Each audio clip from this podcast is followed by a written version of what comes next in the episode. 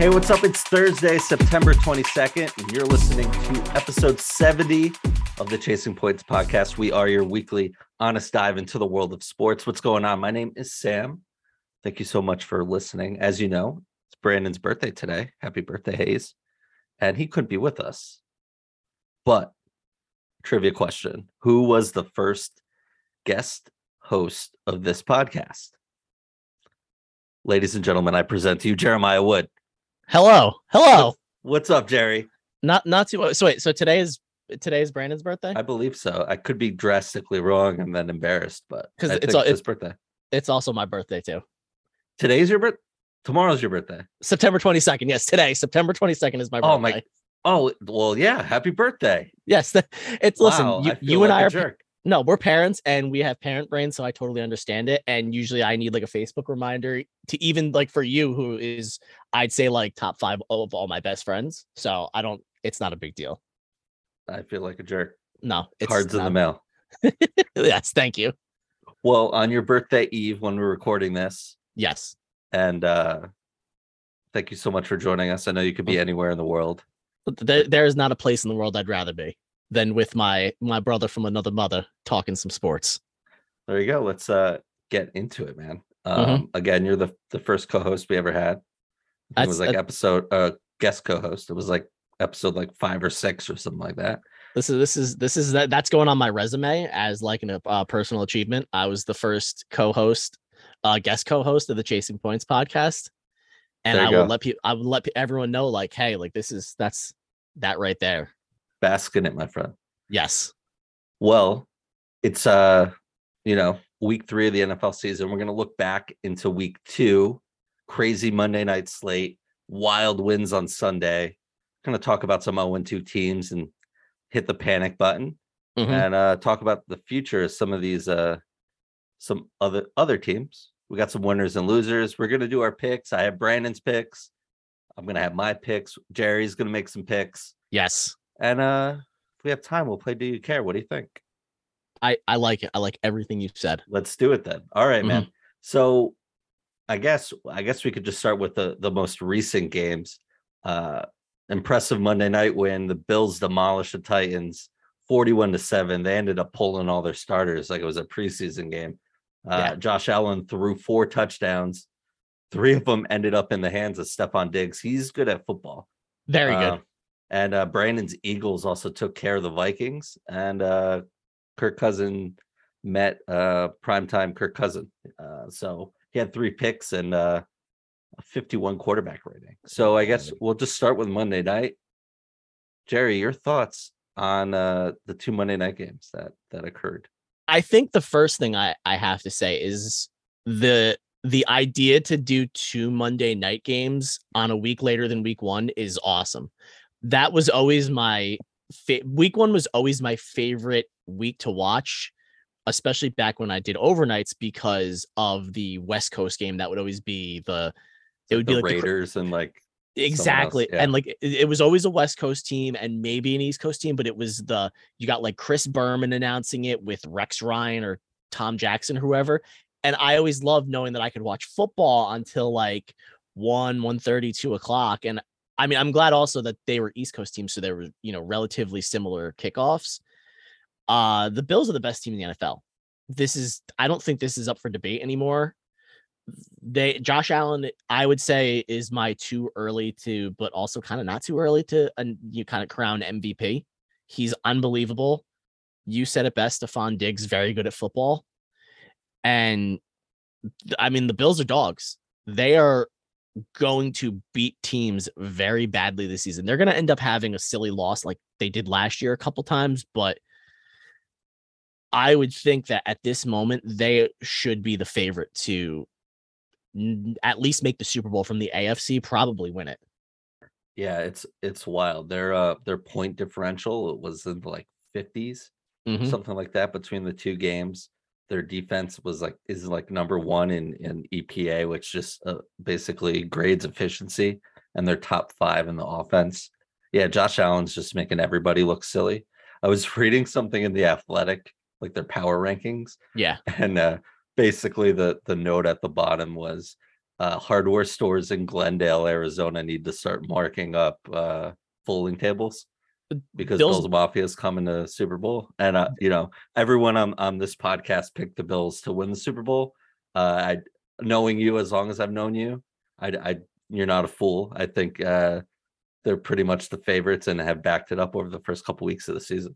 it's it's scary how good they are and being the fan of a team in their division like having already gone through this my entire adult life with the patriots now knowing that i've got this even worse storm i don't really mind Bill, the bills but knowing that i have this monster in the division again with my jets like trying to be the scrappy underdog is it's tough Yeah, it's hard, especially when you see the maturation of Josh Allen and uh you know uh their front office just buying into what he can do well and building a team around him.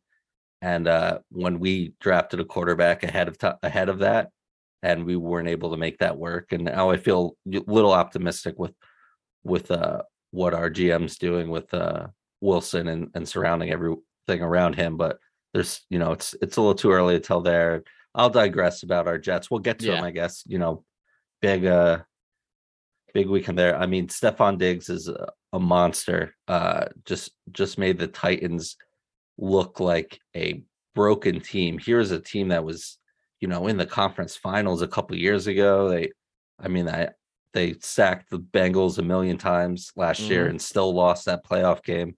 This team, you know, will bounce back against the Raiders this upcoming week, but hopefully for them. But this team just looks broken, man. And I mean, they're a team that can they go as far as Derrick Henry takes them. And if you're in a game like this where you start getting trounced by a touchdown, two touchdowns, maybe even three, you take Derrick Henry out of the equation. Like, yes, he can catch the ball out of the backfield, but the Titans are at their best when they have a, a lead, can just run Derrick Henry down your throat because he is just a different kind of like human being.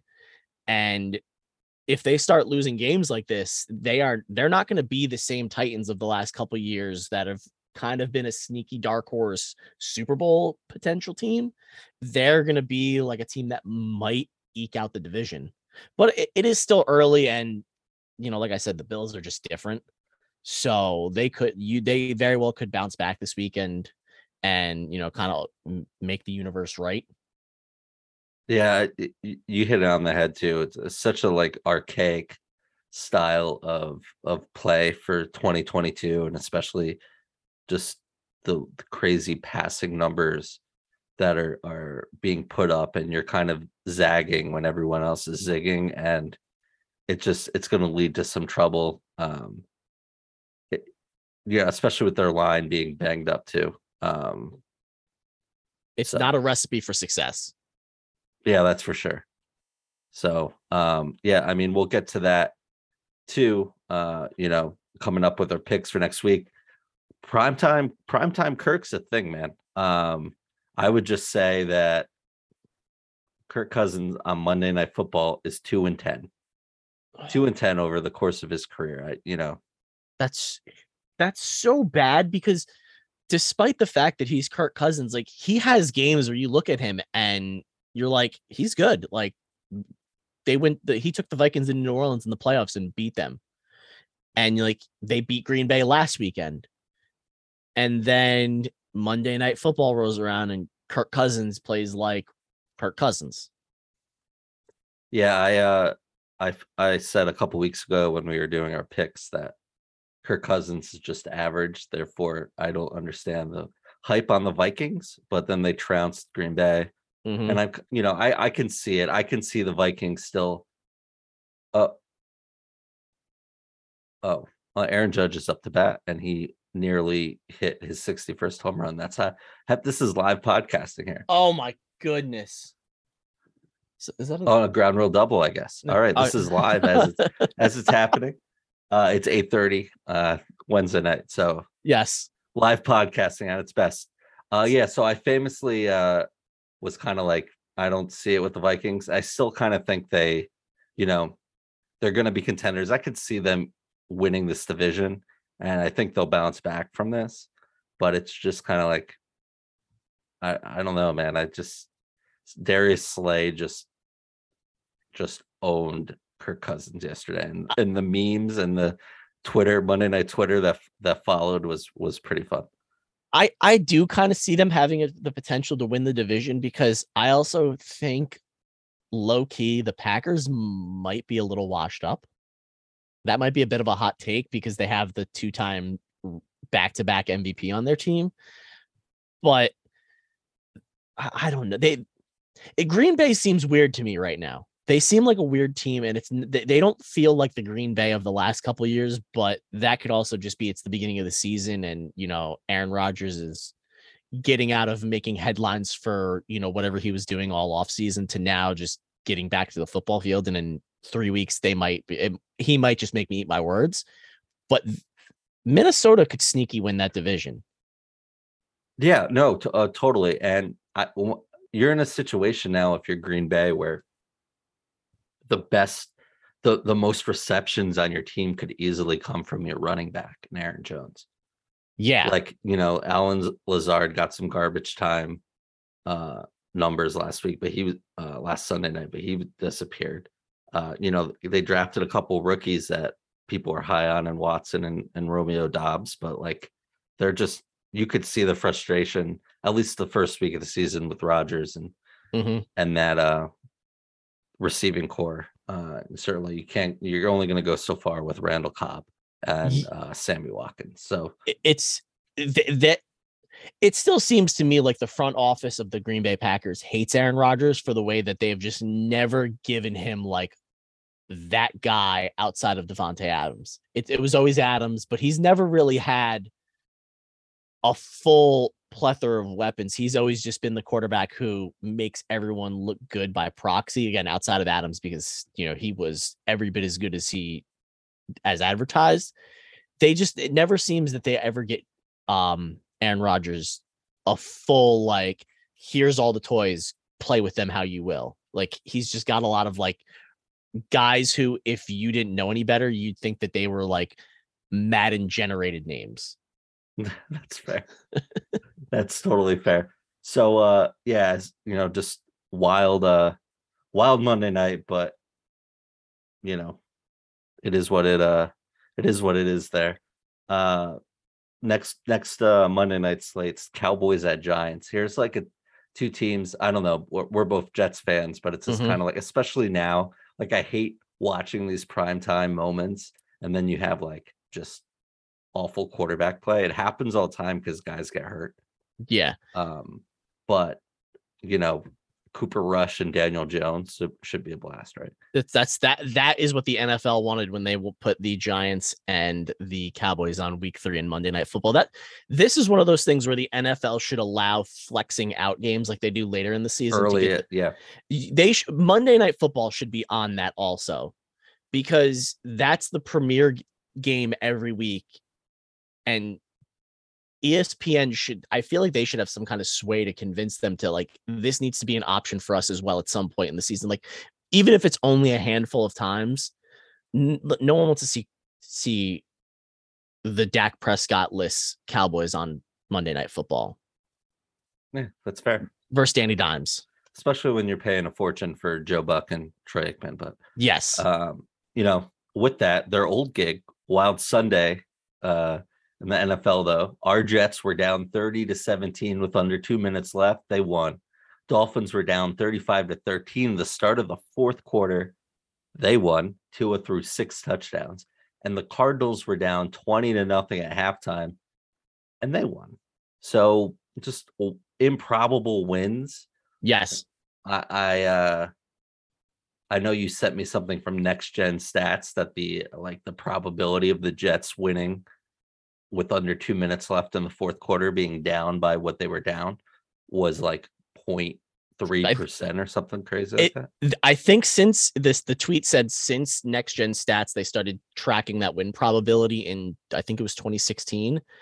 The Jets win on Sunday versus the Browns was the most improbable win of the this era where a team had been up by so much that they were basically almost 100% you know victory, getting ready for the victory formation essentially, and ended up walking out a loser. Yeah, it's uh, especially Nick Chubb just running the ball down our throats there. But Yeah. you know, that was it was fun to see. Hopefully, it can carry that momentum into Cincinnati. I was really impressed with um with the Dolphins and uh Tyreek Hill and Jaylen Waddle. Tu- Tua showing that he is is capable of supporting two number one receivers, which was a, I think a question, especially in the the fantasy football community of is Tua that guy? Can he can he support this amount of uh volume? Yeah. And uh, they look good and and the Ravens secondary, the Raven they just fell apart. Uh it was it was, you know, I mean, they're mess. bit they're bit by the injury bug. I know uh who was it? Was it Kyle Fuller? Did he just he tore his ACL Yeah, last yep, week? So last they're week. they're they're down in the secondary. Baltimore, it's just that in my head, no matter what, like no matter what changes in my head, I always just assume Baltimore is always going to be that nasty defensive team that they were, you know, as you and I were going through from high school on. sure And, like, Ray Lewis, Ed Reed, and like even though like Yeah. those guys have you know that they've had a thousand different players since then it's just always in my mind the ravens are a defensive monster and when i realized that they were about to lose that game i was like what like the the ravens were blowing them out and then i see the score and i see tua has all these touchdowns and i was like and it's the, the dolphins the dolphins might be for real as Yeah. a uh, and again like there there's a very good chance they get humbled this weekend against buffalo but they have the kind of offense that uh, like who do you cover because if you can only cover Tyreek Hill and and Jaylen Waddle for so long and if you're focusing on them the middle of the field is open for you know a crossing route with a tight end or your slot receiver or running back and I feel like they can spread teams out and and just be a nightmare yeah, as long as Tua stays, you know, playing as he did on Sunday, which you know, it's you know, that that's that's still a question. Can he kind of recapture that magic in the bottle? Yeah. It's uh, we talked a lot in the off season what Mike McDaniel wanted to do as first time head coach and Mhm. bring that San Francisco offense to Miami, and they clearly put together the fastest team in the league. Chase Yeah. Edmonds is a burner. Um, he's kind of on the back burner now. Moster got a lot of run last week, um, but Tyreek Hill, Jaylen Waddle, just uh, runs great routes. Um, the, the Tua's got some, you know, is is is pretty accurate. Mhm. Um, and you know, the the lefty thing's got to throw some guys off a little bit too. There are, I mean, I think he's the only lefty in the league too. So Yeah, um, so that's got to be got to be a little different too. But they're, I mean, they're they're they're building a team there, uh, despite the owner's best uh, efforts over there. But uh, yeah, I think they'll get humbled this week. But um, a lot of teams, as we just mentioned, are going to get humbled by these Bills. That's uh, they also seem for a first year coach very. They don't seem like a mess like other like you know we can talk about other teams a little bit later that have first year coaches that kind that you that you can tell have a first year coach. They don't feel like that to me. You know, like I mean, this was a game that they were down 35-13 and most teams probably roll over a bit. They fought back and won. And that that to me doesn't feel like a first year coach. That feels like a guy who's had a bit of a tenure as a head coach and kind of knows how to keep his guys motivated. Yeah, it's interesting. I mean, his he's definitely a lot more laid back, it seems, and just open. He's charismatic guy, he's funny. Yeah. He's a younger dude.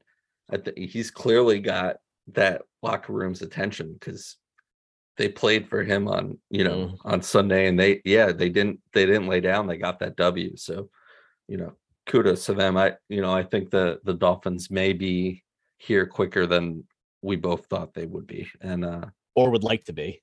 yeah, As- well, as, as Jets as a- fans, Yeah. but uh, you know, and uh, you know, that big comeback from the Cardinals again down 20 at halftime. They were down 23 to 7 at the start of the fourth quarter. Kyler Murray proving the uh, metrics wrong when it comes. you s- y- I know we were talking off the air about there was a new Call of Duty beta that came out over the weekend. I don't know. I don't really play Call of Duty. I know you're a, you're So a stud. I think but- I texted you this one. It was maybe Friday. It was either Friday or Saturday. I said fade the Cardinals this weekend because the Modern Warfare 2, which is the next big Call of Duty release, they're doing their first beta it was la- over the weekend. And as that stat that came out during the offseason said, Kyler Murray plays worse on weekends where there's like some sort of event going on on Call of Duty because he's a part of uh the esports team. Uh, he's part of the FaZe Clan as like one of their like athlete like esports guys, and he's a big Call of Duty guy. And the metrics that said when something's going on with Call of Duty, he plays not significantly worse, but noticeably worse. And I believe the Cardinals usually lo- had been losing those games. So I just assumed the Raiders were a lock. And Kyler Murray made me eat my words. Well, yeah, me too, and a lot of people around the league as well. I think Cliff, uh, Cliff Kingsbury is just doomed. I think this team is just going to fall apart like it does every year. Um, the tough schedule up uh, coming up too, but I, you know, I like Kyler Murray. I like a lot of players on this team. It just they just can't uh they can't seal the deal, and they lay down in the playoffs and last year against just got the brains beaten in by the Rams on national television, and it just I don't know left a bad taste in my mouth for these Cardinals, but you know definitely a, a surprise win and just an improbable weekend there. Anything else uh, before we get to some of these 0 and 2 teams? Wanted to, you know, talk about some things around the league. Anything stand out to you about, um, you know, last uh, week two I, or going into week three? I I mean I think the teams, at least in my mind, the teams that I figured were going to be at the at at least at the top of the AFC have so far played up to that. The Chiefs, the Bills, the NFC, I'm I'm a little more. It, the NFC seems very wide open to me this season. Yeah, I think, with, yeah, especially with the lack of of top. I mean, you got two future Hall of Famers, Rodgers and and Brady, but the the QB talent has definitely migrated to the AFC. It's, it, the Bucs haven't looked great. No, Packers have. I mean, they beat the Bears like awesome. Uh the Rams have not looked great.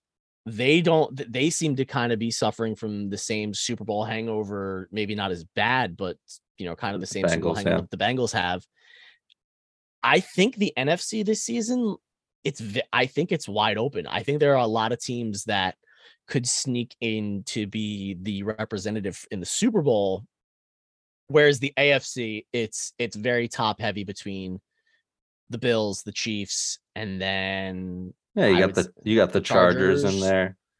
Um, you know, it there's a there's a lot of competition, a lot of top talent there too, which is great. Um, to see you know, I, I'd be I'd I'd be remiss not to talk about Brandon's boy, Jalen Hurts. He, just, was unbelievable. Just he coming out party for him on national television uh, 333 yards, three touch total touchdowns, just in command of of the game, and uh, you know, uh, just I, he's stud. Uh, Brandon and I believed in him the whole time, pretty much on this podcast, and uh, Eagles definitely got their quarterback of the future, and a lot of that talk has been silenced, especially with his performance the first couple weeks of the season. But um, just I, I think the Eagles, if they p- continue to play like this, and you know, especially you have just huge performances from you know AJ Brown, you can, you yeah. know, great offensive line, you can run the ball, and that defense is just punishing guys. I mean, that's there, the so. that's the formula for a a team with a young quarterback to win. You put the weapons around them, you get the line, and let them get a lead, and let the defense just you know pin their ears back and fly around. And the Eagles are doing that and if as long you know, as long as they don't lay an egg, like Jalen Hurts is, he he could lead them to you know potential first round bye. Definitely the division. I think the I think the division for the Eagles is very much in play. Oh yeah, totally, totally. Um, especially you know you don't know what we were going to get from the Cowboys even with a healthy Dak. Yeah, um, Carson Wentz has looked really good. He's he's either going is he going to Philly or yeah, no, Philly's coming to Washington, so who knows what that's going to look like with his former team. But um, you know that that division is definitely the Eagles for the taking there. Speaking yeah. of young quarterbacks to build around, uh, guy that a lot of you know a lot of people believed in, and certainly the San Francisco uh, Giants, 49ers did too, trade three first round picks to uh, Trey Lance done for the year after having now successful right ankle surgery uh, at some point on Monday. Luckily for them, they have Jimmy G there. He played, you know, he played well. He obviously knows his team very well. Yeah. And uh, has been counted out for a long time, despite his, um, you know, performance in in the playoffs and getting his team to the, continuing to get them to the next level. But here you got a guy. I think he gets 250 grand if he starts 25% of a game, 350 grand if, if they win. So he's certainly motivated. He's playing for contract next year. Um, and and Trey Lance is is done for the year. Here a setback another year. A guy barely threw anything last year, had a senior season off at North Dakota because of the pandemic. Just interesting to see what the future in the NFL holds for Trey Lance and these 49ers. What would you do if you're John Lynch and Kyle Shanahan in in the Bay Area?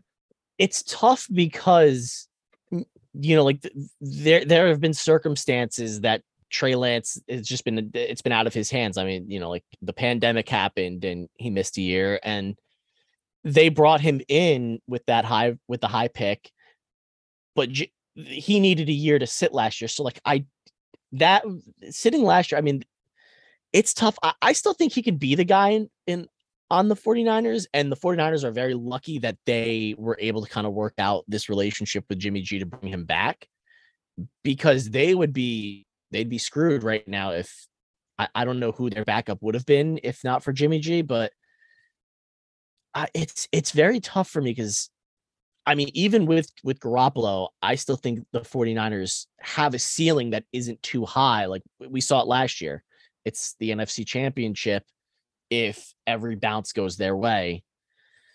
Uh, I I think they need to get another weapon or two, make things a little easier for when Trey Lance comes back next season to kind of be able to take an not even I would say take the next step if he played the whole year.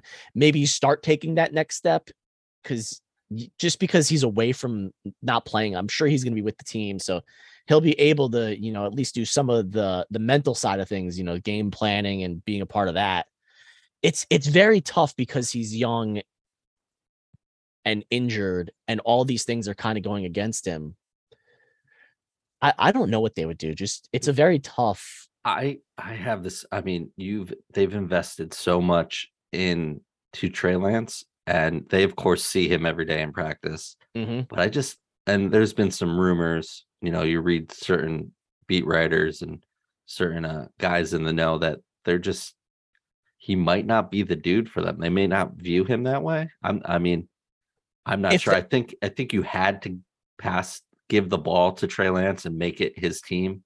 I yeah. think having Jimmy G come back was was a great move and certainly a testament to um them thinking that they're going to need him at some point. It's it's true. That's if there's already the talk coming out, and you know it was his the second week of his young career starting, as that he might not be the guy, but also with the amount that they invested in him, like they they can't afford for him not to be the guy because right. that's the that's the kind of blunder that causes that costs coaches their job and you know a GM their job, and you have a whole new infrastructure in the team because you you swung and you missed on a on a quarterback high that you know maybe you should have passed on.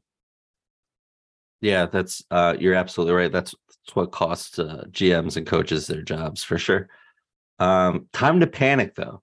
Bunch of uh 0 and 2 teams. Can they save their season? Looking at some stats from last year, seven teams started 0 and 2. Uh, none of them made the playoffs. Here we have, you know, we talked about Super Bowl hangover with the Rams a little bit, uh, especially in, you know, definitely in week one. I know they struggled at times against the Falcons, but you know, Joe Burrow, that offensive line that was supposed to be much improved. Uh, La'el Collins was basically like, I'm his new bodyguard. Yeah. He looked awful. They're going to kill this kid. Um, Bengals 0 2. The Colts just look broken on offense. I don't know how you give Jonathan Taylor the best running one of the best running backs in this league 10 touches on a on a you know a game even though you're you're behind there. They just look broken against the Jaguars. Raiders came close to beating the Chargers, and again they have this.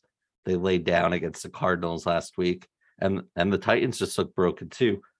Uh, any of these teams can save their season. You you, you think? Uh, you know, I if if think? I'm if I'm rating them from one to four, one being I think the most likely to bounce back and maybe make the playoffs, I would say Bengals one because they have to figure out this offensive line because Joe Burrow is too good for them to David Carr him. Just yeah. constantly getting I, so I think they can figure it out. They have the weapons.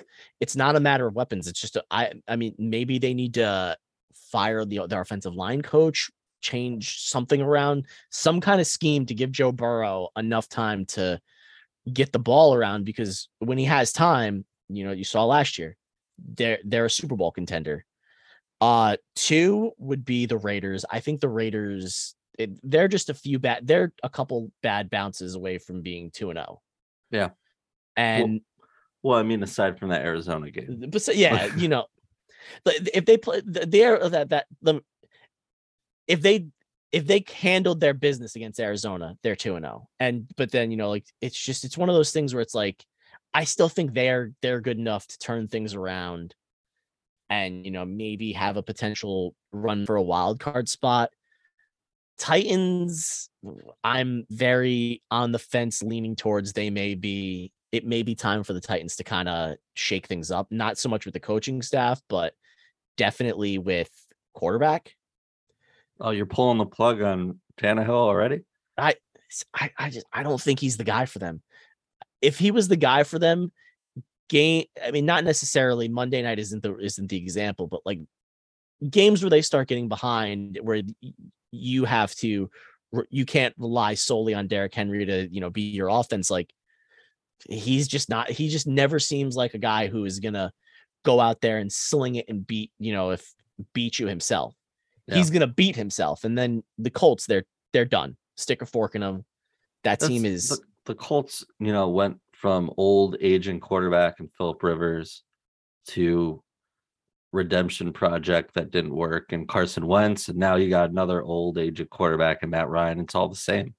It's and, and, it's, yeah, I heard I heard it was I, I heard it was some or something earlier this week where somebody said that like Andrew Luck gave uh Frank Reich and the general manager like the best gift ever by retiring right before the season started because they can always kind of have that fallback of like, listen, if we had if we had Andrew Luck, we're a different team. And they're they've been constantly in this trying to like plug a quarterback in. I th- I think at this point, I would say Reich is on the hot seat and potentially the, the GM as well, they need to they need to get back to a point where they can draft a quarterback instead of trying to plug in these like quarterbacks who had success at one point in their career to try like they, they need to get away from that and get back to you know finding a homegrown talent and you know making him the guy yeah uh, yeah you're no you're right i mean i i think uh Chris Ballard's the GM in, in Indy, and I think he's one of the best GMs in football. Clearly, it's built a great team, even with average quarterback play at time. I, I really like Michael Pittman. He didn't play this past week, but you know he's he's going to be a stud. And um, Jonathan Taylor, I mean, he, he may very well be the best back in you know yeah for right sure. now playing it in the NFL. You got Quenton Nelson, who just signed like the biggest deal from for a guard ever, and he deserves every penny of it. Shaq Leonard on the defensive side, DeForest Buckner. There's definitely pieces on this team, and I can understand them just saying, "I'm going to take an accomplished veteran quarterback, plug him in." I thought the the Carson Wentz thing is was going to work, especially with so Frank Reich being there. Um, you know, Brandon speaks highly of Reich. I uh I like them, you know, I like him a lot, but it's just it's it's not working here. It's, and you know, played a dud against the Jaguars, cost yourself a playoff seat last year, and it's just carried over into this year with a with the new quarterback. Um, with the Titans, I yeah, I I think there's gonna be a point where you just blow this thing up. You got rid of one of the uh, great receiver in AJ Brown. You get Treylon Burks, who I like. Robert Woods is does not look like Robert Woods anymore, and that may just be a Sean McVay thing Mhm. um, or a lack of Sean McVay thing.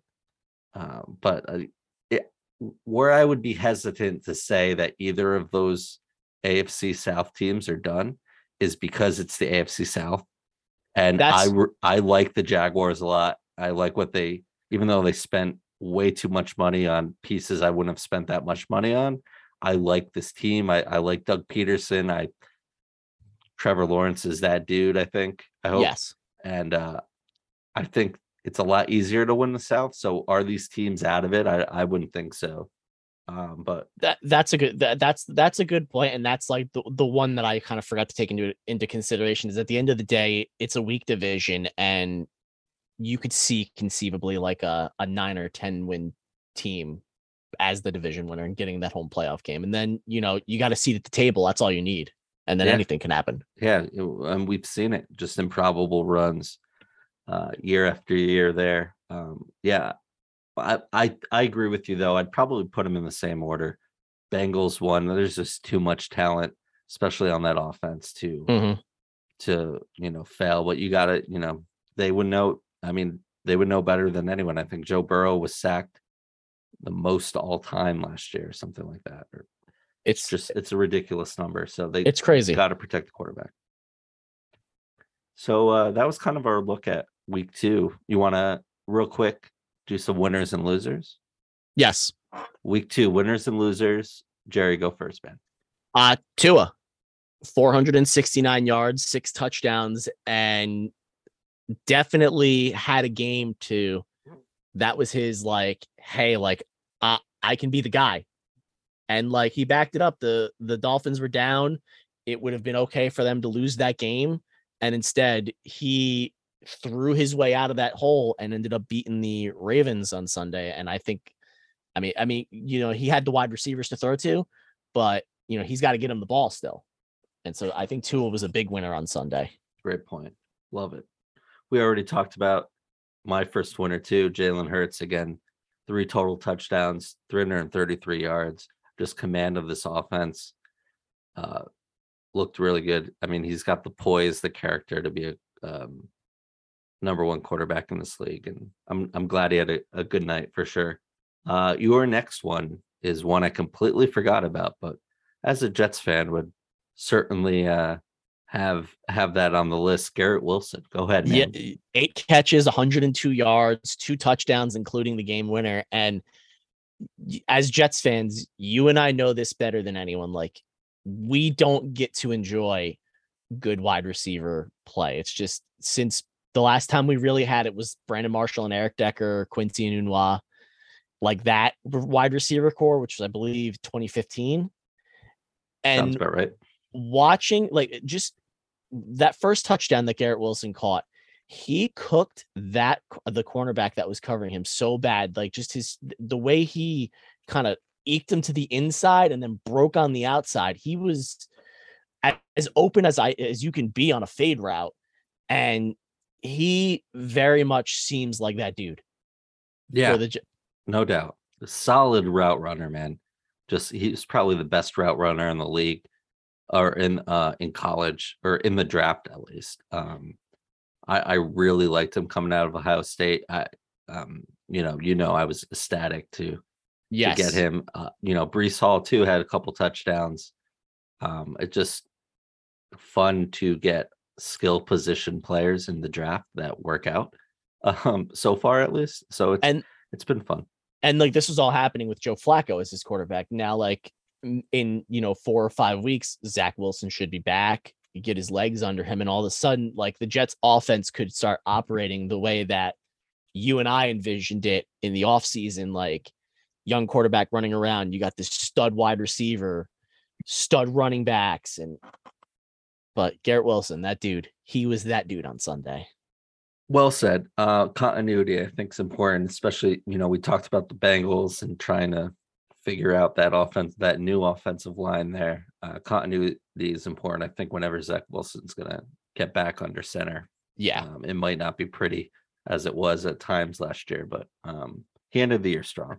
My uh, next winner, I mean, we don't have to spend much time on it. Uh, second week in a row, I think Jimmy G Um, just you know, in a position to make some money, uh, knows what he's doing there, familiarity, kind of look that as the savior now of this of this 49ers team that has a lot of expectations and potential. So I'd definitely go uh, Jimmy G there. I'm going to start with losers. Okay. Um, Kirk Cousins. Just he's just a loser. Dud. Glad the Jets didn't sign him all Oh, those years ago. The, the uh, hindsight being 2020, best decision the Jets. Uh, I mean, thankful that the decision was taken away from the Jets. Yes, fair enough. Uh, two and ten all time on Monday Night Football. Just again, I I think this he's going to play better. The team's going to be better.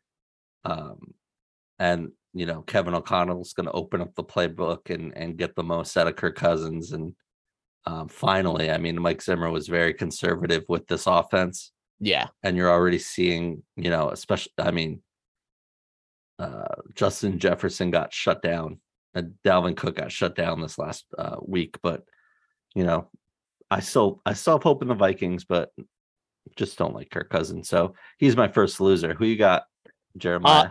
Overall, the Bengals.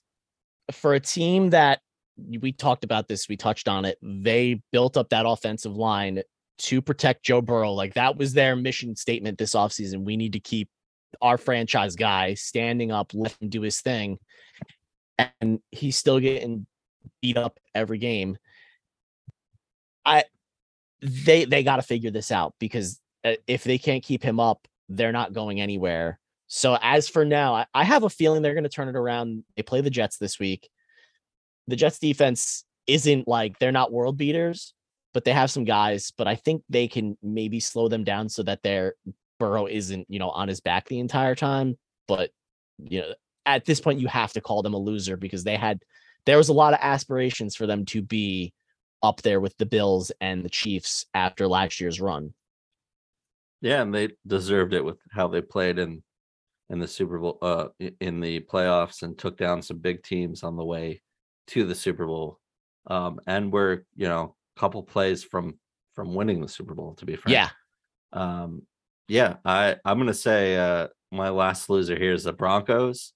We talked a lot last week about the blunders of a rookie head coach Nathaniel Hackett and uh just his his time management and you know he he owned up to the decision that you probably shouldn't kick a 63 yard field goal in Seattle yeah, uh when you have a future Hall of Famer under center uh that you paid 200 million dollars to. So uh it continued this past week. I know Jerry Jeudy got hurt but uh just have have not Russ doesn't look good Hackett's uh, time management doesn't look good. Um, he looks like a, a rookie head coach, whereas you know you we were mentioning Mike McDaniel earlier, where yeah. doesn't necessarily look like that, but um, That was that he learning ha- Hackett was my like if my, if McDaniel's is the yin, then Hackett is the yang. Where he it seems like a team that is coached by somebody who may have gotten their first head coaching gig like a little too early. Again, big expectations for this team. Um, 15 plays from the 10, 10 yard line or closer. I got this from CBS Sports.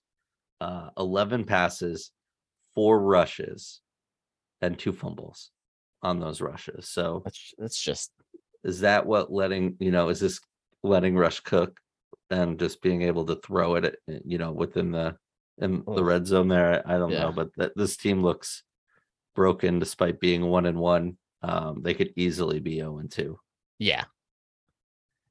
last Um, one jeremiah who you got Th- this this might be a bit of a hot take, but I'm going to say it anyway. Justin Fields. Uh Sunday night football, he only went 7 for 11 for 70 yards. He did rush for a touchdown, but he threw an interception. And then he had that like weird post-game conference where he said uh said the fans don't care nearly as much as the guys in the locker room do. And I I'm as somebody who, you know, like there's been plenty of Jets who've said dumb things like that. So I'm assuming he just he just got his words mixed up and probably didn't mean to say that, but uh, he doesn't. I don't. I don't think Justin Fields is going to be the guy in Chicago.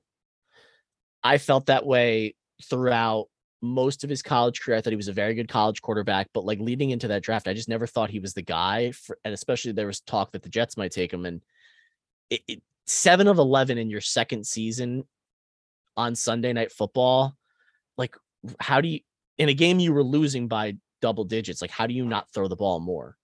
I think it. I mean, I like Justin Fields. I could totally see what you're talking about, especially having a huge uh, season at Ohio State, but there were a lot of questions. Uh, but I, I, like the kid a lot. I think it's more a testament to the Bill uh, Bears organization. I and I I will say that maybe you could put an asterisk on this that the Bears are a very talentless. Yeah, they, have got some. Totally. They've got players, but they don't have like a lot of stars. So I get that, but even still, like you got to throw the ball a little bit. It just it feels like a very weird that that feels like that Jets game where Geno Smith hand, handed like threw the ball like three times on uh it was like a Monday night football game against the Dolphins in the first half. That's like, do you remember that? Like Geno Smith, it was Jets Dolphins, and all he did was hand the ball off. I think he threw the ball like ten times total. It feels that that feels like that same way to me. Yeah, it just there's just not a lot of talent there worst offensive line in football. Probably we saw it Sunday night too. Yeah. Um, I said this in when we were previewing the NFL um, a couple weeks ago. Like, just no talent around him. Darnell Mooney's your number one. Guys looked awful. Cole Kmet, David Montgomery. Yeah, he breaks tackles, but he's really slow. I think Khalil Herbert's going to be the running back for that team before long. Um, mm-hmm. And yeah, there's just just a lot of holes on this team. Uh, rookie head coach Matt Eberflus from uh, the Colts, and uh, just not not really putting your your franchise quarterback in a position to succeed. So it'll be interesting to see where I, the Bears go, but they're they're going nowhere fast. I know? do think though, like going into this upcoming offseason, I feel like I saw that they have the most money coming off the books to spend in free agency this upcoming offseason. I think they have like they, they have, I think they have some dead contracts that are going to come off, and they'll have a good bit of money to spend. So maybe, maybe they put the pieces around Justin Fields, and you know, I'm rookie, wrong. Rookie GM too. Hopefully, he can. Hey Google, buy buy me a uh, offensive line. Got to protect this kid. All right, enough about last week. Let's talk about this week and uh, do our picks. We uh, forgot to do picks in week one, so this is starting the. yeah, I know. Uh, starting the week fresh here or the season fresh. Last week though, or but I I hate to, to kick a man on his birthday, kick him while he's down, but eight and eight for Brandon. I only say that because I went twelve and four. Yeah, that's so that's a tough. little a little humble brag for me here, but I you know I got it coming to me. I guess eight six and two from our listeners on Instagram. You can vote every uh weekend on our Instagram page at Chasing Points Podcast uh, with your picks, and then be part of the uh, the equation here. So we have Brandon's picks already. You know, okay. you could sit on a beach in Bermuda and just send that away. So, uh, Jerry, we're gonna let you make some picks too, and and Amazing. see how you did. Amazing. Yes. Do. All right, Thursday night football. A couple teams. Well, one we didn't talk about. Well, Steelers at the Browns. Who you got? Because of the way that they lost that game on Sunday to the Jets, I'm taking the Steelers. I just a, a short week having that kind of heartbreaking loss and I mean the Steelers are coming off of a loss too, but it wasn't that it those two losses are not not the same. So I feel like the Browns are they'll bounce back. Just I don't think it's this week, and I think the Steelers will win on Thursday night. Maybe Nick Chubb should have just ran out of bounds, or just know. laid down on the one. He yeah. lays down on the one. It's or that's what I meant. Lay down yeah. the one. Just you know, the, the Browns easily win because the Jets had no timeouts. Yeah, totally. Uh, I I'm picking the Browns.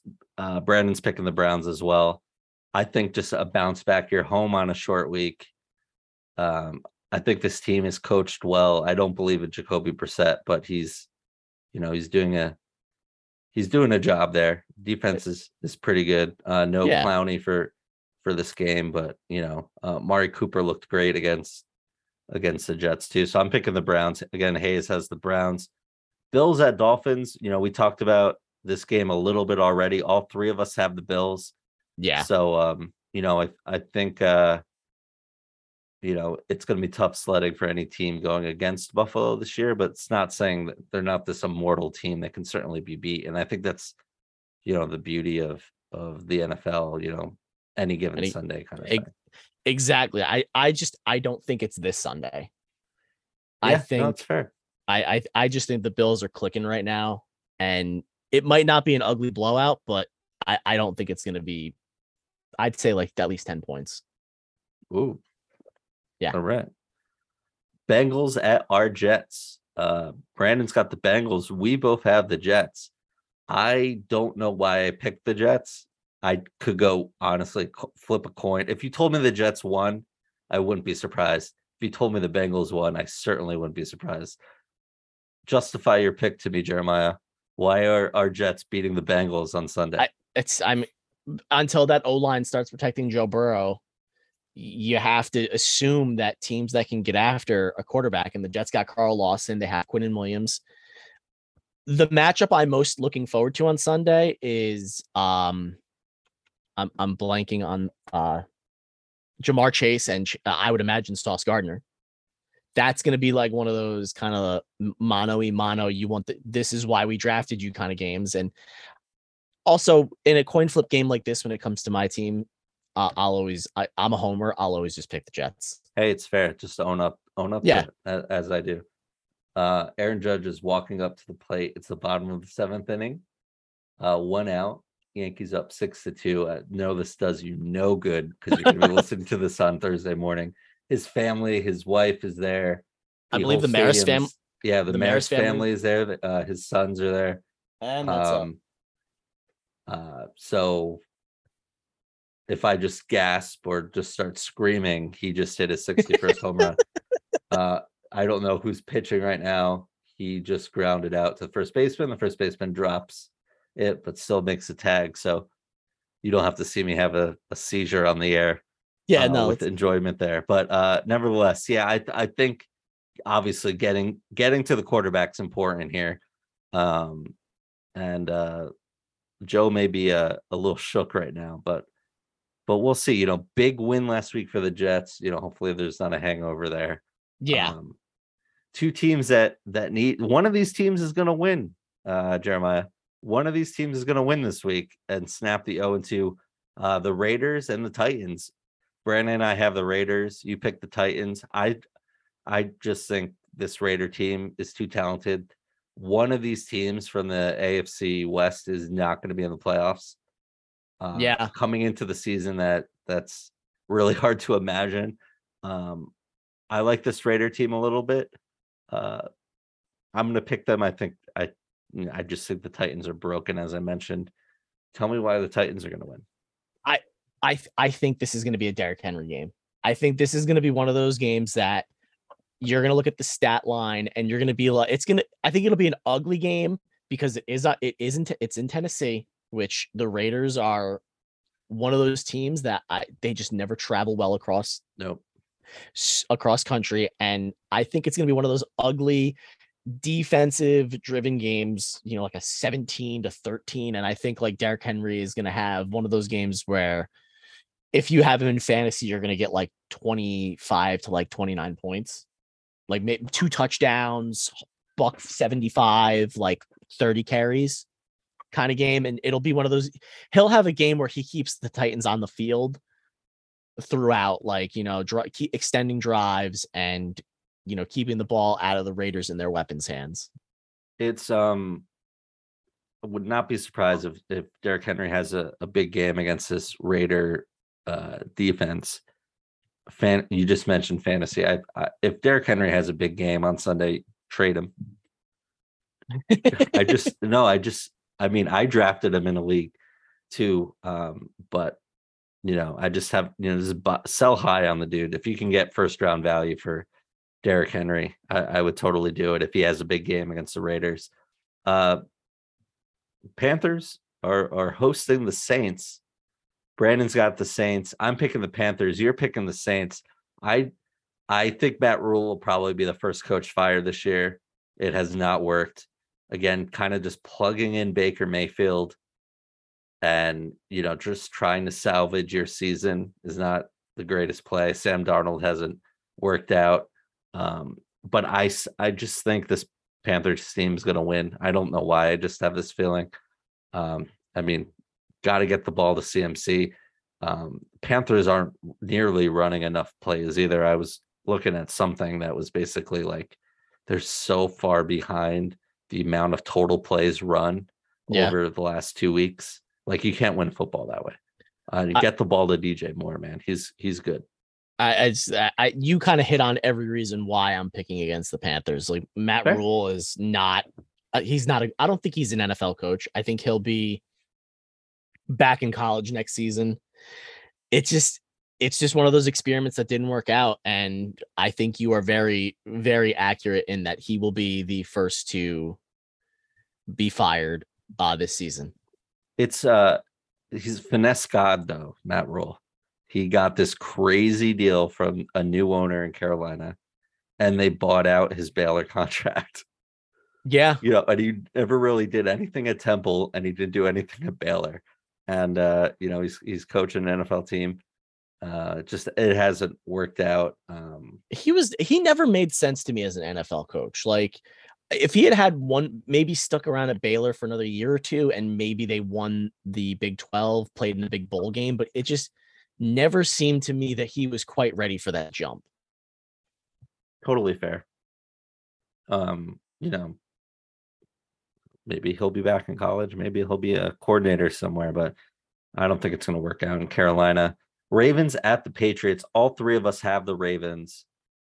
Uh, I, I don't know. I think just bounce back game from from last week. This Ravens team's just way more talented not sure what's going on with Damien Harris So the Patriots, like how bad it looks. His knee injury looked pretty bad. I don't know. I think just Lamar is gonna uh, play well, even going into Foxborough. I got the Ravens winning this game. I I do. I th- this Patriots team. It seems like it's kind of about this is going to be. I don't want to say rebuilding, but maybe like a no man's land kind of year where they're not bad, they're not great, they're kind of in the middle of the pack, which is never where you want to be if you're trying to make your team better. Yeah. And I think totally. the Ravens will win handily. I just yeah, I just think this Ravens team's a lot more talented. Um and I don't fully believe in Mac Jones yet. And I think the offense is just kind of broken in New England. I mean, Matt Patricia is running your your offense. It still I, doesn't make any sense to me. It, it's it's very confusing what they're doing. It seems like one of those things where like Bill Belichick is like, this is going to be like the my greatest like coaching I'm season. Smarter than you. Yeah. I'm so much smarter than you. Look what I'm doing. Like, it, it doesn't make sense. Matt Patricia was a D guy, and you have him running your offense. Yeah, I mean, you. I guess in a way it could work, right? Like you're especially he's a he's a smart dude like wasn't isn't he like a I don't know, some kind of like he's got some fancy degree, like he's a really smart dude.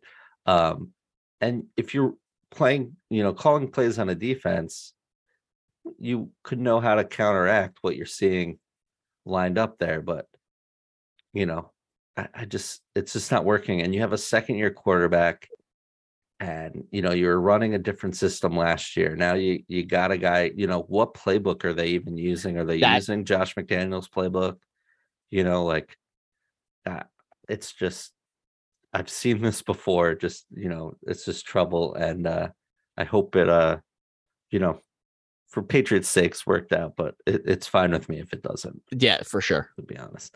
Lions at the vikings uh you and brandon a lot of same picks here. Both have the lions. I love this lions team disclaimer here. I just think the vikings are going to bounce back from last week. They're home in minnesota. Um, I, I think the Vikings just have more talent and going to win, even though I love this Lions team. The, the, the, this Lions team, they got that dog in them.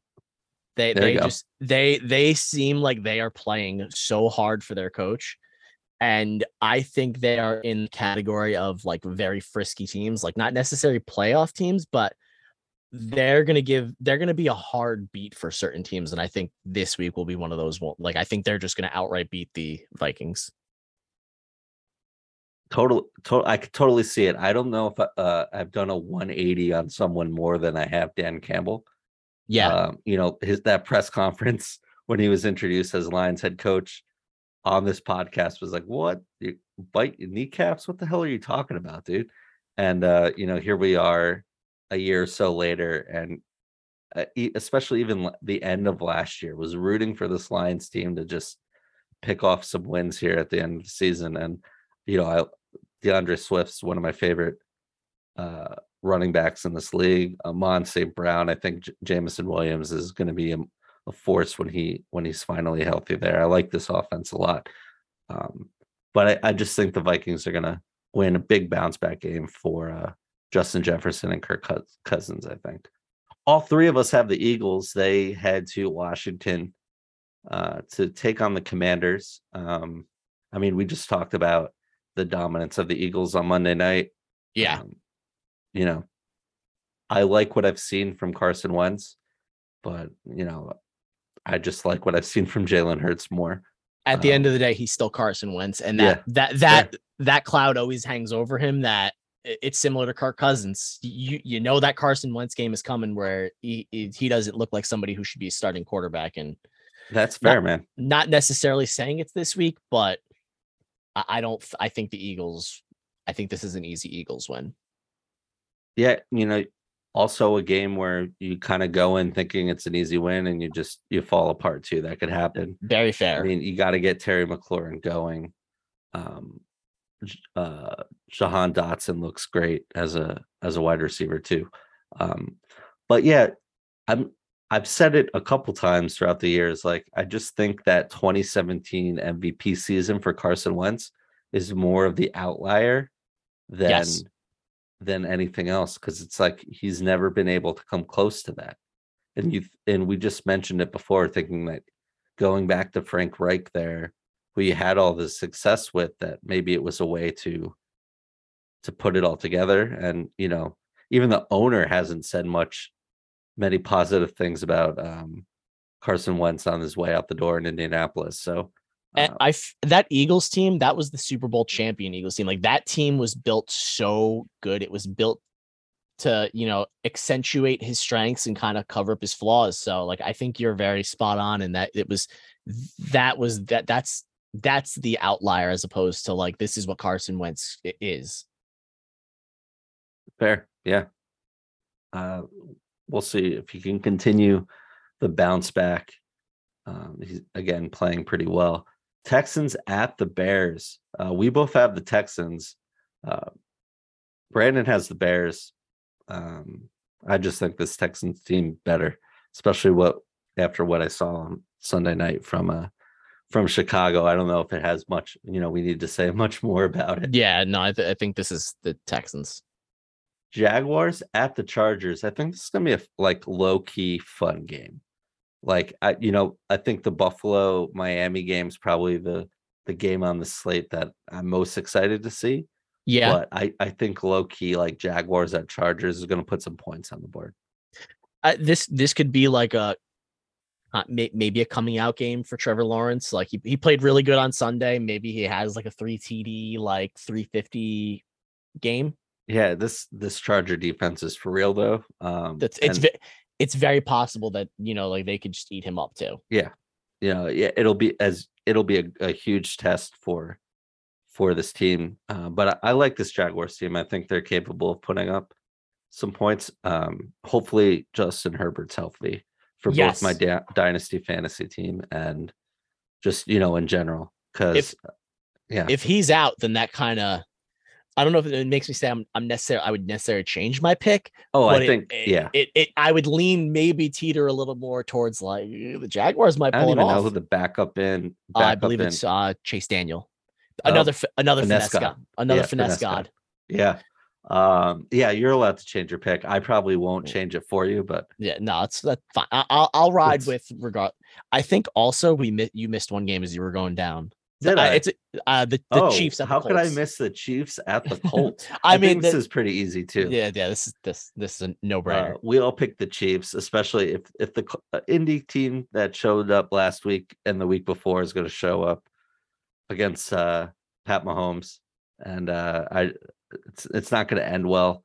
Again, no, no. they could play better. Maybe get the ball to Jonathan Taylor more. Hopefully, Michael Pittman and uh, uh, what's his name, Alec Pierce, um, rookie wide receivers are healthy. Uh, get the ball to Nyheim Hines, maybe a little more too. Uh, yeah, that may- might help. maybe.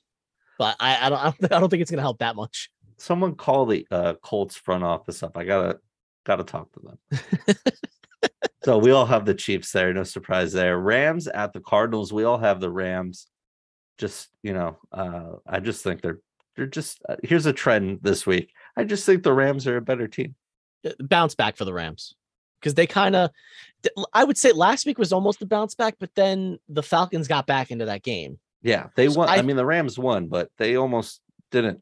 Yeah, so I think I think this will be like more of a bounce back because as you said, the Rams are just their roster top to bottom is better than the Cardinals. Yeah, I no, I totally agree. Uh, this will be a fun one too if if we can get these teams playing up to their potential. Packers at the Bucs. You and Brandon again have the pack. I'm I'm gonna go with the Buccaneers. Um, I think Tom Brady has a has a better game, but I am worried about in the long term this offensive line, and you know Mike Evans is suspended. I Mhm. might have to. ch- I you know I made these picks before that happened, but Chris, hopefully Chris Godwin gets on the court. No Julio last week.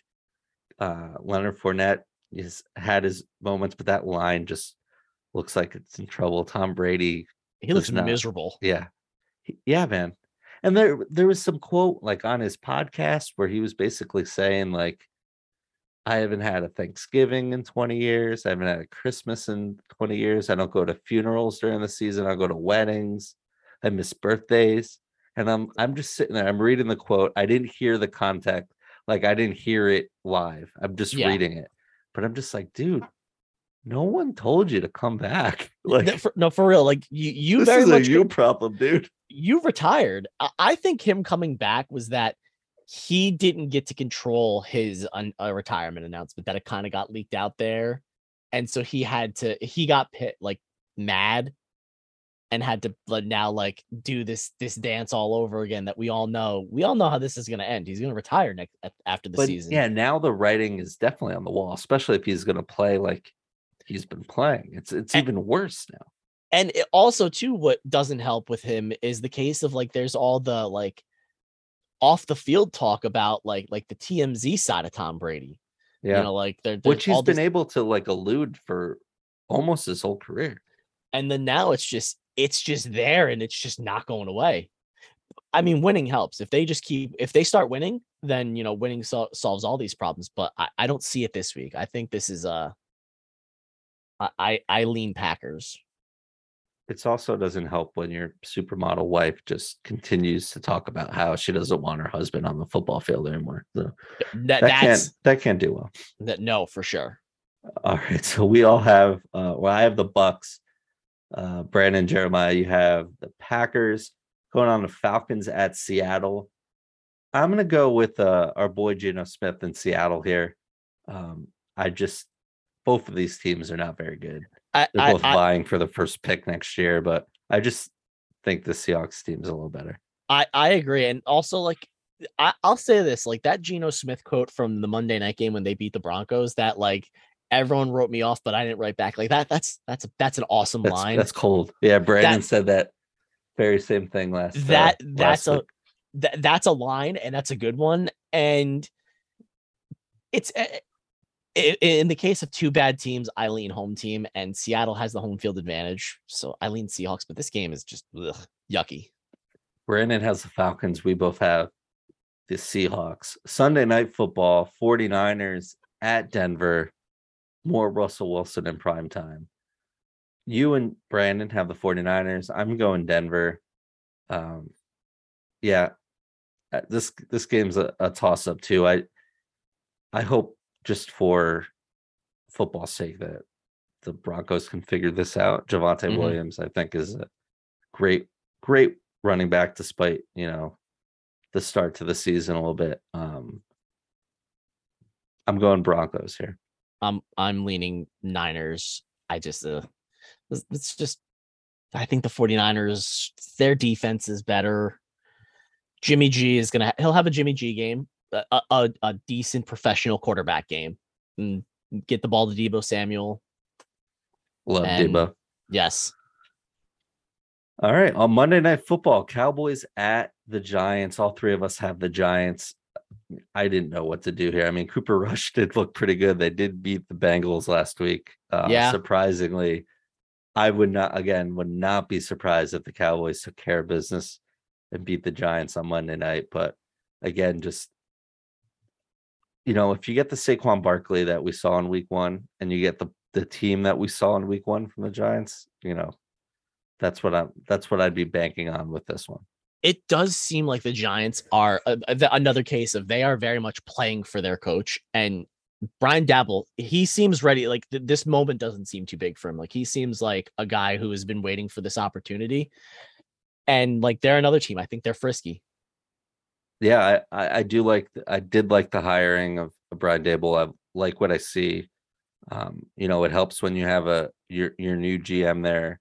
You know, you know the guy from Mhm. your days in Buffalo. You've worked together. You can you kind of know what each other is thinking and and how to build a football team here. So, um, yeah, we'll just yeah, I guess we'll see. But Monday Night Football, Cowboys at Giants. So that's our picks here. Uh, we'll post them on Instagram too. And uh, again, make sure you're following our Instagram account at Chasing Points Podcast. You can vote too. And uh, you know, again, you guys went eight, six, and two last week. I was 12 and four. Brandon, eight and eight. Jeremiah, you're gonna be on the board now after Heck this yeah. week. Heck yeah. I would say the podcast is is almost done because it's time to play our soon to be award winning game. Jeremiah, would you like to stay and play Do You Care? Of I- course you would. I'm not going nowhere. There you go. Hey, uh, we probably should have led the show off with this instead of talking about week two of football season, but do you care? Aaron Judge hit his 60th home run on one uh Tuesday night. Again, I'm gasping on the air here as he tries to hit 61. Did you see that the fan that that um got his 60th home run ball just wanted to meet him and and got you know got some signed baseballs for his his crew that was there and and that was pretty much it I I do see that because I understand the significance of 60. It's that's you're tying Babe Ruth, but at the same time, to me at least 61, 61 and then 62 are the are I would think the balls that if somebody got would fetch a a, be- a better price slash uh like I don't know like a swag bag from the Yankees to get. I, I it's, it's tough. I but I, I do care that Aaron Judge hit six hit, hit 60 last night. yeah i should is- i shouldn't have buried the lead here Do he you is he, he is as my my best friend Aaron hit his 60th home run la- uh, you know on Tuesday night. I was ecstatic. there you go uh where do you think he ends up the rest of the year here uh, i think uh, including today i think there's 11 games left um he's I- at 60 right now what are you thinking I think I, I wish in my heart of hearts I could say confidently like he's breaking the record, but it's it, that's not in the cards this year. I think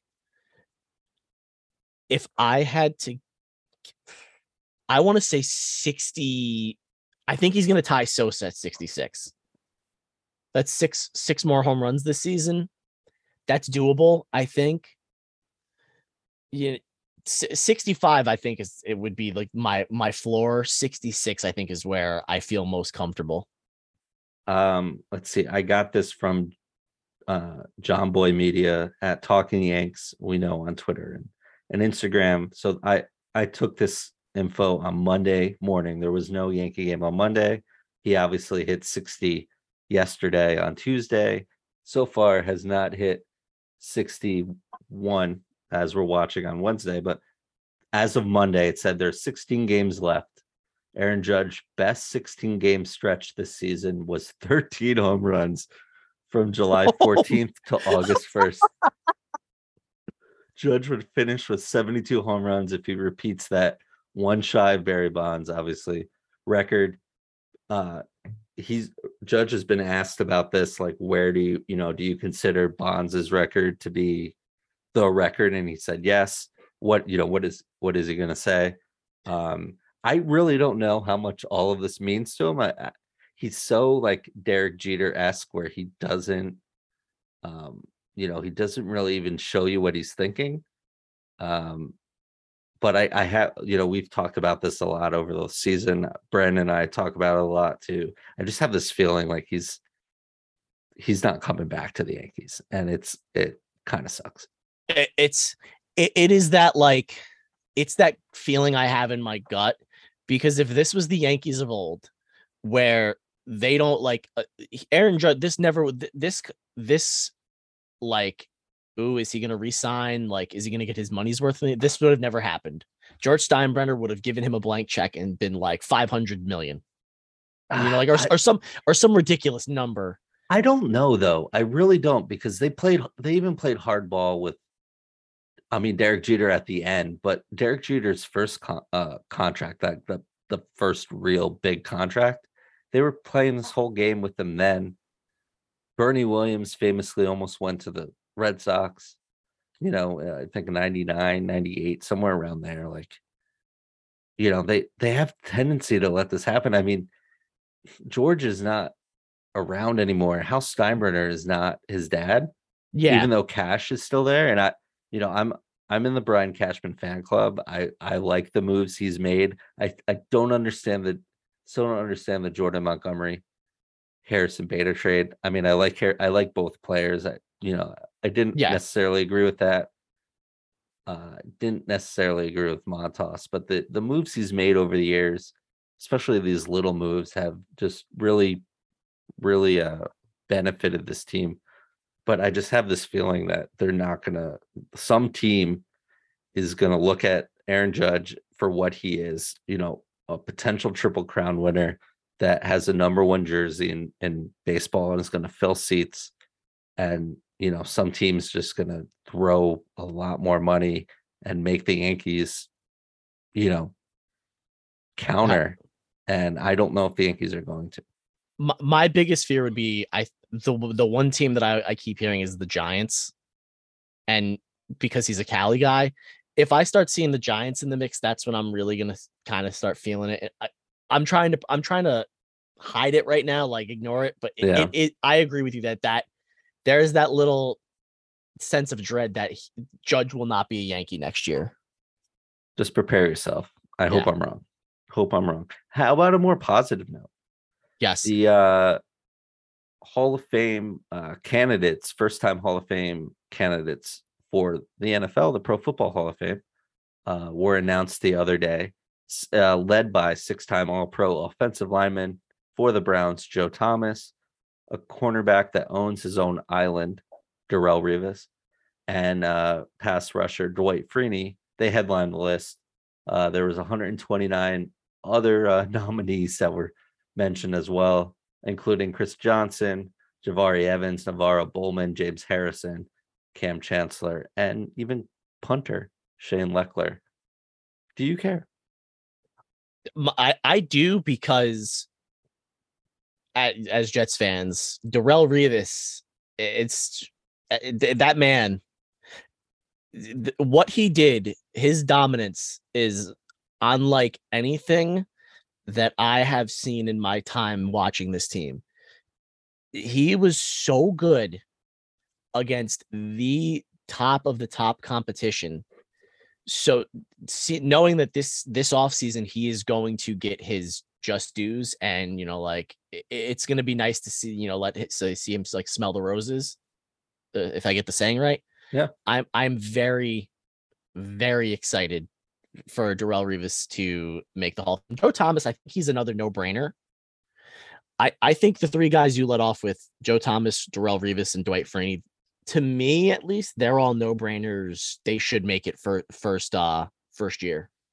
I um I agree with you. There's so many good players that still haven't made it into the Mhm. Football Hall of Fame. So I, you know, I wouldn't say any of these guys are like first ballot, quote unquote. I mean, I you know, I think Joe Thomas should be. I think Darrelle Revis should be, but I don't really know what the landscape looks like, like what they're up against. But I would definitely agree. I think the first three, Freeney, Revis, and Thomas are are definitely Hall of Famers. I think James Harrison would get into. I mean, he's got the you know um, notoriety. I mean, he's you know The Super Bowls. Super Bowls and and just a, a dominant player there. Kam Chancellor had a, a nice run there too. Uh, Chris Johnson, I don't say Chris Johnson is in the hall of like he- he'd go into the hall of like very fun players like Yeah, CJ fair. CJ2K. Like uh, he was unbelievable, but his stretch of dominance just wasn't long enough for at least to me to say like I see him as a Hall of Famer. Dude, totally I totally agree with that. Really good. Hall of very good. Yeah, Um, but yeah, I would I would definitely go with the three. Uh, we just mentioned James Harrison as well. I like NaVorro Bowman. I just Hall I- very I- good. I think it's just yeah. g- good, nothing like it's nothing personal. No slight to them. It's just I I just I don't see them as a as a as a Hall of Famer. I don't know too many punters. I do know Shane Lechler. So I- I, I- don't know think- how to rate punters. So I'm you know I I think McAfee is also on the list this year as Is he? I think he made the list because he retired. I think he's he's in the threshold. I don't think he's gonna make it. no, I don't think so. But either, I- he's I he's believe- fun. It's the, the I I to me he's a he's the punk god. I He's mean, just he's the- uh for the brand. yeah for the brand. He like uh he's pretty good at. He might make another Hall of Fame. He's pretty good on the air too. So um yeah. So we'll see uh a year from now or so if uh or Super Bowl weekend what comes to fruition here. Last one. I know this is a couple days old, but I wanted I wanted to talk about this because I love talking about this. The Anaheim Angels or the Los Angeles Angels of Anaheim, excuse me, were Mhm. eliminated from the playoffs for the eighth straight season, despite having the best player of our generation, Mike Trout, hit 36 home runs, which was third most in the AL. Shohei Ohtani, last year's MVP, hit 34. He also had a 243 ERA. That's best for fifth best in the American League. Mike Trout has made the playoffs once in his career that started in 2011. It was in 2014, I believe, and they were swept in the ALDS. That was by was the was that by the Red Sox? I think it was. Could be right. Sounds about right. Do you care? I, I yes and no. D- To the, reason I don't care is despite the fact I I care in the sense that in baseball, I it sucks when the best players you don't get to see them in these prime time like playoff high intensity games. And Mike Trout, you just don't get to see him. Shohei Ohtani, you don't get to see him. But at the same time, because and and part of the reason why I don't care is because I just think the Angels are irrelevant. They're a team that they used to be so good and so annoying as a fan of the Yankees because they always had the Yankees number. And now it just feels like Yeah, there was that stretch in like the early 02 2000s. 06, 7, even no, no, like the 2010s. Like, yeah, they, It was they- I yeah, it, it was like up until the it was the last time I remember the the them like it was right before the Yankees won the uh was it the 2008 World Series or the 2009 2009. They because the Yankees beat them in the ALCS and that was kind of the last time I felt like the Angels had their didn't when they finally the Yankees kind of got their number back. They're just irrelevant and I I don't know what the fix is because they pay people they come out there they got it they had they brought Ohtani in they signed uh Anthony Rendon Yep. they have players I just don't understand what like what the problem is. I thought Joe Maddon was the fix for the manager, and he ended up being not good. It didn't work out. So I I don't know. Baseball to me is one of those things I have a little harder time figuring out in terms of like how do you fix the team.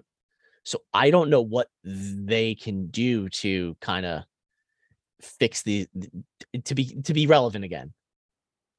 Uh, that was my next question of how how do you fix this Angels team?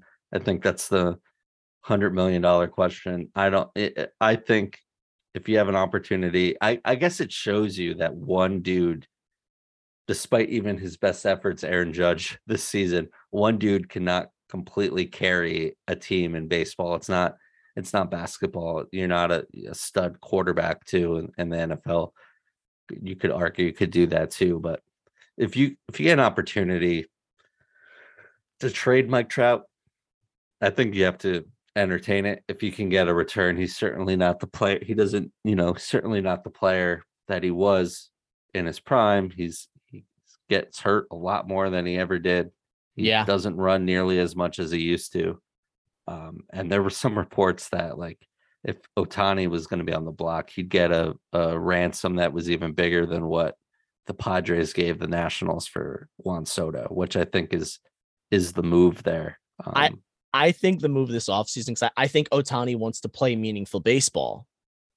And I think he was sold this this vision of with Mike him and Mike Trout together, the, the Angels are gonna, you know, they're gonna be back. And I could see I mean, there was all the talk at the deadline that he wanted out, that they were gonna trade him. I don't see Ohtani as in an Angels uniform next year. ooh, hot take. Where now where he goes, I don't know, but I just don't see Shohei Ohtani playing for the Angels next season. I I didn't hear some of that. I accidentally just- unplugged my headphones. I I was just I I just I- I don't know where he goes. Like you know, I don't want to be like, oh, he's going to the Yeah, yeah. Yankees, but like I I don't know what team makes the kind of that Godfather offer that you know gives up the bag and for both his contract and a prospect package that would make it worth it to the Angels. But I don't see him as an Angel next year. And I think that would be the best for the Angels because they need to rebuild. yeah, and I think that's the the genesis of this question too. If you can get something for, you know, and just completely rebuild this team. I mean, they've just they've spent money, but they've just made mistakes. I mean, you got the you know you got part of your prime for Albert Pujols, but that back in that contract was ugly. Rendon can't stay on the field. Josh Hamilton, they gave a ton of money to. It didn't work out for Mhm. obvious reasons there. Aaron Judge is up, bottom of Oh. the eighth, man on second, Oh, one out. So if I just again have a, a seizure on the air here, that's that's what's going on. I, I flipped the game off because I thought like Judge wasn't going to get back up. Uh, he's hitting first today, Uh, well, that makes off the game. I, I mean I hope for for like as a fan of like I hope he doesn't he, he can do they play tomorrow? Uh, I know this is a two game set, so I would I would think that they're not, they're off tomorrow. Because I, I don't want him to have to either like to potentially break the record on Apple TV. Oh yeah, that's, That's- right. Red Sox on Apple TV. Yeah. Friday Friday is the Apple TV. And I know there was a petition going around to get them to take the game off of it. And that, that, would got be a disaster. that got- Major that League got- Baseball. shot down very very quickly. there there was a really good Gerrit Cole start a couple um, months ago that was on Apple TV, and a lot of people got pissed off. Um, or was it Prime? I don't know. It was one of them. Uh, It- it- yeah, both- that would be a of- nightmare. both of them the, the, Pri- having games on prime and on apple tv is just it's the, it's so annoying to me I can. Uh, he walks. I, I- can. yeah. uh, I can understand where, um, like this is where this is all going, and and live rights are so important, and certainly build um, subscriber bases and um, do all of that, right? Like it's it's where everything is going. yeah Um, and, it, and someone's got to be first. It's just there's going to be a lot of like, uh, you know, just back in my day kind of conversations, especially if you and I can understand people that just you're already spending a fortune on cable, and then uh, you know you, you you don't have the means or want to buy Prime or or um, Apple TV or any of these other things. It's just where everything's going. Like we've talked in this podcast too. I'm excited to see where the rights to the Sunday ticket are going to go. Um, because it's I- probably not going back to DirecTV. And the one i keep hearing is is apple tv that apple might get it which i could i mean that makes sense if they're if they're getting baseball they want to also get into the football they just football got uh, MLS rights too. I think in a uh, I don't know if it's next year or in a couple years they're going to um have like the exclusive rights to the MLS too. So it's interesting yeah, so we'll see. But back to uh how do you fix um the Angels? I I uh, I don't know. I I think if you got a, a crazy offer to trade those guys and just rebuild, you could do it. I, there's been rumors we talked about a couple weeks ago that Arte Moreno is looking to potentially sell the Angels. So, Mm, you know, do you do you get what you can and and rebuild this team before that, or do you sell to a to a um, to a potential billionaire with you know two of the best players in baseball and say, hey, it's your problem now? I don't know. I, I'm not smart enough to know that, but th- th- that's just it's just so confusing to me. Like how how how are they not relevant with you with what they they like they get people they get signings and it's just it just never works out. yeah, it's uh it's a mess there. That's for sure. But uh that was it, man. That was episode 70 of the Chasing Points podcast. Thank you so much, Jerry, for uh dropping by. Jeremiah Wood, everyone. Thank thank you for having me. Uh, I'm I'm you know uh, when I get the call, I'm ready. I got the bat in hand. So you know, like if you if coach if coach calls my play, I'm ready. I uh, I have to thank Jeremiah. You stepped in a last minute notice. We had some other plans that unfortunately didn't work, but again, the bullpen phone rang, and Jeremiah was here, and he will be back, my friends. How can uh how can we follow you on the interwebs?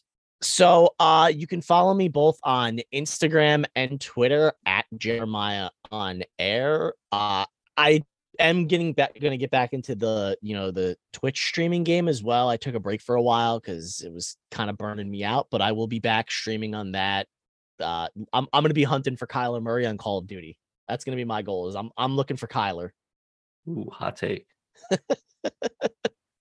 and uh yeah, make sure you follow us on Instagram at Chasing Points Podcast. And uh, as well as checking out chasingpointspodcast.com, where you can get all of our social feeds and basically listen to us wherever you listen to your favorite podcast as you are. So uh thank you so much, Jeremiah. Uh Brandon will be back next week. We'll see how these picks work out. Uh until then, peace.